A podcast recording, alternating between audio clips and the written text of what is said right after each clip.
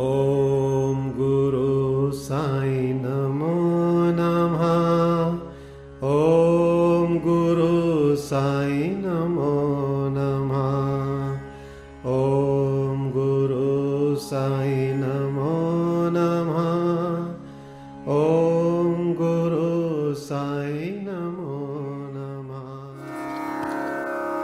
ओम श्री अनंत कोटि ब्रह्मांड नायक राजाधिराज योगिराज पार ब्रह्म श्री सच्चिदानंद समर सद्गुरु साईनाथ महाराज की जय हो। हे बाबा, हे साईं, आज श्री साई सचरित्र का अध्याय 38 का पठन होने जा रहा है। हे गुरुदेव, आपके चरणों में प्रार्थना है कि ये अध्याय सभी के लिए हितकारी हो, सभी को इसका फल मिले। जो भी इसका श्रवण कर रहा है उसको इसका फल मिले, उसका जीवन सफल हो। आइए अध्याय 38 शुरू करते हैं। बाबा की हांडी। नाना साहेब द्वारा देव मूर्ति की उपेक्षा, नैवेद्य वितरण, छाछ का प्रसाद। गत अध्याय में चावड़ी के समारोह का वर्णन किया गया है। अब इस अध्याय में बाबा की हांडी तथा कुछ अन्य विषयों का वर्णन होगा।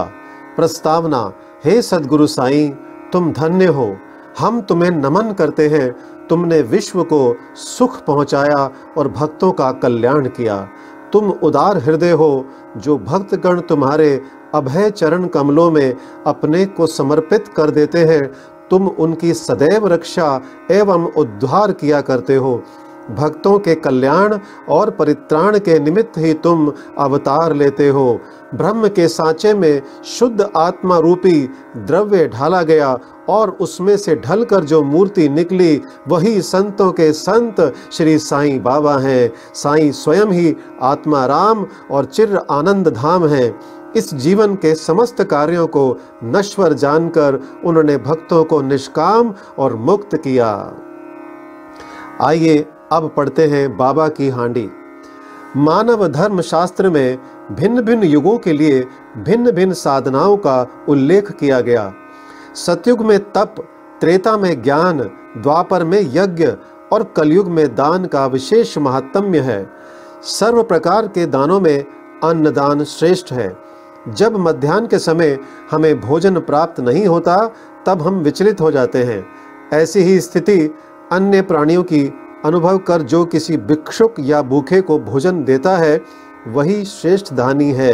तैत्तिरीय उपनिषद में लिखा है कि अन्न ही ब्रह्म है और उसी से सब प्राणियों की उत्पत्ति होती है तथा उससे ही वे जीवित रहते हैं और मृत्यु के उपरांत उसी में लय भी हो जाते हैं। जब कोई अतिथि दोपहर के समय अपने घर आता है तो हमारा कर्तव्य हो जाता है कि हम उसका अभिनंदन कर उसे भोजन कराएं।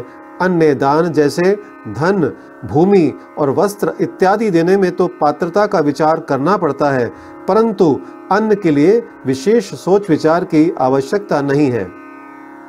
दोपहर के समय कोई भी अपने द्वार पर आए उसे शीघ्र भोजन कराना हमारा परम कर्तव्य है। प्रथमतः लूले, लंगड़े, अंधे या रुग्ण भिखारियों को, फिर उन्हें जो हाथ पैर से स्वस्थ हैं, और उन सभी के बाद अपने संबंधियों को भोजन कराना चाहिए। अन्य सभी की अपेक्षा पंगुओं को भोजन कराने का महत्व अधिक है।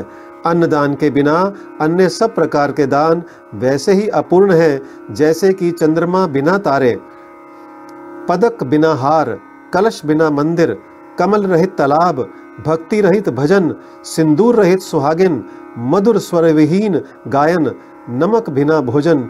जिस प्रकार अन्य भोज्य पदार्थों में दाल उत्तम समझी जाती है उसी प्रकार समस्त दानों में अन्नदान श्रेष्ठ है। अब देखें कि बाबा किस प्रकार भोजन तैयार कराकर उसका वितरण किया करते थे। हम पहले ही उल्लेख कर चुके हैं कि बाबा अल्पाहारी थे और वे थोड़ा बहुत जो भी खाते थे वह उन्हें केवल 2 ग्रहों से ही भिक्षा में उपलब्ध हो जाया करता था। परंतु जब उनके मन में सभी भक्तों को भोजन कराने की इच्छा होती तो प्रारंभ से लेकर अंत तक संपूर्ण व्यवस्था वे स्वयं किया करते थे। वे किसी पर निर्भर नहीं रहते थे और ना ही किसी को इस संबंध में कष्ट ही दिया करते थे। प्रथमतः वे स्वयं बाजार जाकर सब वस्तुएं अनाज, आटा, नमक, मिर्ची, जीरा, खोपरा और अन्य मसाले आदि वस्तुएं नगद दाम देकर खरीद लाया करते थे। यहाँ तक कि पीसने का कार्य भी वे स्वयं ही किया करते थे। मस्जिद के आंगन में ही एक भट्टी बनाकर उसमें अग्नि प्रज्वलित करके हांडी में ठीक नाप से पानी भर देते थे। हांडी दो प्रकार की थी, एक छोटी और दूसरी बड़ी। एक में 100 और दूसरी में 500 व्यक्तियों का भोजन तैयार हो सकता था। कभी वे मीठे चावल बनाते और कभी मांस मिश्रित चावल पुलाव बनाते थे। कभी कभी दाल और मुटकुले भी बना लेते थे। पत्थर की सील पर महीन मसाला पीसकर हांडी में डाल देते थे। भोजन रुचिकर बने इसका वे भरसक प्रयत्न किया करते थे। ज्वार के आटे को पानी में उबालकर उसमें छाछ मिलाकर अम्बिल आमटी बनाते और भोजन के साथ सब भक्तों को समान मात्रा में बांट देते थे। भोजन ठीक बन रहा है या नहीं, यह जानने के लिए वे अपनी कफनी की बाहें ऊपर चढ़ाकर निर्भय होकर उबलती हांडी में हाथ डाल देते और उसे चारों ओर घुमाया करते थे। ऐसा करने पर भी उनके हाथ पर कोई जलन का चिन्ह और ना चेहरे पर कोई पीड़ा की रेखा प्रतीत होती थी। जब भोजन तैयार हो जाता तब वे मस्जिद से बर्तन मंगाकर मौलवी से फातिया पढ़ने को कहते थे। फिर वे महलसापति तथा तात्या पाटिल के प्रसाद का भाग पृथक रखकर शेष भोजन गरीब और अनाथ लोगों को खिलाकर उन्हें तृप्त करते थे। सचमुच वे लोग धन्य थे। कितने भाग्यशाली थे वे, जिन्हें बाबा के हाथ का बना और परोसा हुआ भोजन खाने को प्राप्त हुआ। यहाँ कोई ये शंका कर सकता है कि क्या वे शाकाहारी और मांसाहारी भोज्य पदार्थ का प्रसाद सभी को बांटा करते थे? इसका उत्तर बिल्कुल सीधा और सरल है। जो लोग मांसाहारी थे उन्हें हांडी में से दिया जाता था तथा शाकाहारियों को उसका स्पर्श तक न होने देते थे। ना कभी उन्होंने किसी को मांसाहार का प्रोत्साहन ही दिया और ना ही उनकी आंतरिक इच्छा थी कि किसी को इसके सेवन की आदत लग जाए। यह एक अति पुरातन अनुभूत नियम है कि जब गुरुदेव प्रसाद वितरण कर रहे हो तभी यदि शिष्य उसके ग्रहण करने में शंकित हो जाए तो उसका अधपतन हो जाता है। यह अनुभव करने के लिए कि शिष्यगण इस नियम का किस अंश तक पालन करते हैं, वे कभी कभी परीक्षा भी लिया करते थे। उदाहरणार्थ एक एकादशी के दिन उन्होंने दादा कैलकर को कुछ रुपए देकर कुछ मांस खरीद लाने को कहा। दादा कैलकर पूरे कर्मकांडी थे और प्रायः सभी नियमों का जीवन में पालन किया करते थे। उनकी यह दृढ़ भावना थी कि द्रव्य, अन्न और वस्त्र इत्यादि गुरु को भेंट करना पर्याप्त नहीं है, केवल उनकी आज्ञा ही शीघ्र कार्यान्वित करने से वे प्रसन्न हो जाते हैं। यही उनकी दक्षिणा है। दादा शीघ्र कपड़े पहनकर एक थैला लेकर बाजार जाने के लिए उद्यत हो गए। तब बाबा ने उन्हें लौटा दिया और कहा कि तुम ना जाओ, अन्य किसी को भेज दो। दादा ने अपने नौकर पांडु को इस कार्य के निमित्त भेजा। उसको जाते देखकर बाबा ने उसे भी वापस बुलाने को कहकर यह कार्यक्रम स्थगित कर दिया। ऐसे ही एक अन्य अवसर पर उन्होंने दादा से कहा कि देखो तो नमकीन पुलाव कैसा पका है। दादा ने यूं ही मुंह देखी कह दिया कि अच्छा है। तब वे कहने लगे कि तुमने ना अपनी आंखों से ही देखा और ना जीवा से स्वाद लिया, फिर तुमने ये कैसे कह दिया कि उत्तम बना है? थोड़ा ढक्कन हटाकर तो देखो। बाबा ने दादा की बांह पकड़ी और बलपूर्वक बर्तन में डालकर बोले, थोड़ा सा इसमें से निकालो और अपना कट्टरपन छोड़कर चख कर देखो। जब माँ का सच्चा प्रेम बच्चे पर उमड़ आता है तब माँ उसे चिकोटी भरती है, परंतु उसका चिल्लाना या रोना देखकर वह उसे अपने हृदय से लगाती है। इसी प्रकार बाबा ने सात्विक मात्र प्रेम के वश हो दादा का इस प्रकार हाथ पकड़ा।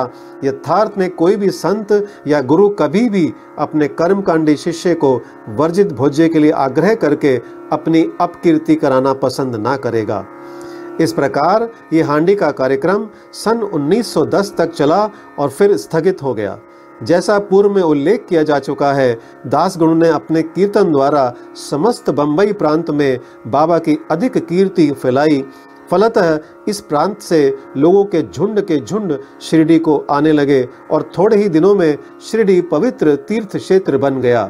भक्तगण बाबा को नैवेद्य अर्पित करने के लिए नाना प्रकार के स्वादिष्ट पदार्थ लाते थे, जो इतनी अधिक मात्रा में एकत्र हो जाता था कि फकीरों और भिखारियों को संतोषपूर्वक भोजन कराने पर भी बच जाता था।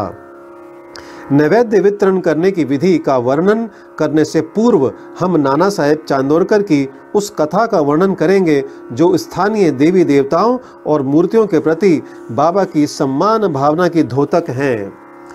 नाना साहेब द्वारा देव मूर्ति की उपेक्षा।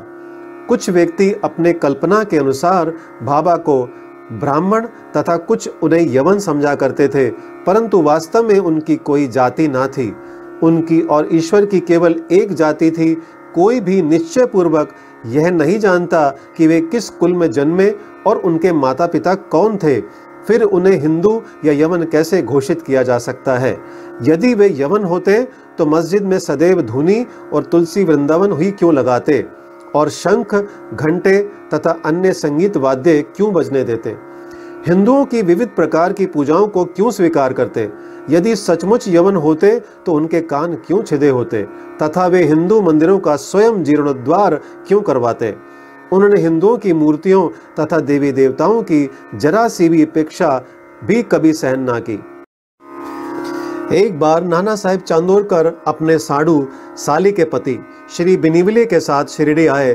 जब वे मस्जिद में पहुंचे, बाबा वार्तालाप करते हुए अनायास ही क्रोधित होकर कहने लगे कि तुम दीर्घ काल से मेरे सानिध्य में हो, फिर भी ऐसा आचरण क्यों करते हो? नाना साहेब प्रथमता इन शब्दों का कुछ भी अर्थ ना समझ सके, अतः उन्होंने अपना अपराध समझाने की प्रार्थना की। प्रत्युत्तर में उन्होंने कहा कि तुम कब कौपरगांव आए और फिर वहाँ से कैसे शिरडी आ पहुँचे? तब नाना साहेब को अपनी भूल तुरंत ही ज्ञात हो गई। उनका यह नियम था कि शिरडी आने से पूर्व वे कौपरगांव में गोदावरी के तट पर स्थित श्री दत्त का पूजन किया करते थे, परंतु रिश्तेदार के दत्त उपासक होने पर भी इस बार विलंब होने के भय से उन्होंने उनको भी दत्त मंदिर जाने से हतोत्साहित किया और वे दोनों सीधे शिरडी चले आए थे। अपना दोष स्वीकार कर उन्होंने कहा कि गोदावरी में स्नान करते समय पैर में एक बड़ा कांटा चुभ जाने के कारण अधिक कष्ट हो गया था। बाबा ने कहा कि यह तो बहुत छोटा सा दंड था और उन्हें भविष्य में ऐसा आचरण के लिए सदैव सावधान रहने की चेतावनी दी। नैवेद्य वितरण। अब हम नैवेद्य वितरण का वर्णन करेंगे। आरती समाप्त होने पर बाबा से आशीर्वाद तथा उदी प्राप्त कर जब भक्तगण अपने अपने घर चले जाते, तब बाबा पर्दे के भीतर प्रवेश कर निम्बर के सहारे पीठ टेक कर भोजन के लिए आसन ग्रहण करते थे। भक्तों की दो पंक्तियां उनके समीप बैठा करती थी। भक्तगण नाना प्रकार के नैवेद्य पूरी, मांडे, पेड़ा, बर्फी, बांसुदी, उपमा, सांझा, अम्बे मोहर, भात इत्यादि थाली में सजा सजा कर लाते और जब तक वे नैवेद्य स्वीकार ना कर लेते, तब तक भक्तगण बाहर ही प्रतीक्षा किया करते थे।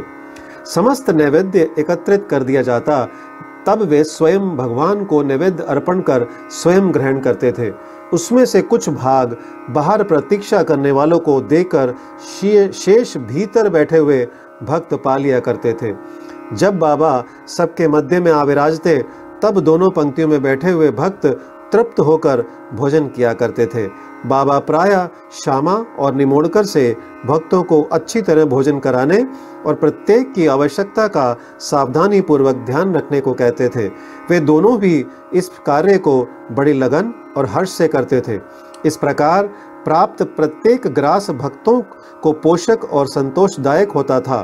कितना मधुर, पवित्र, प्रेम रसपूर्ण भोजन था वह, सदा मांगलिक और पवित्र। अब आगे पढ़ते हैं छाछ यानी मट्ठा का प्रसाद।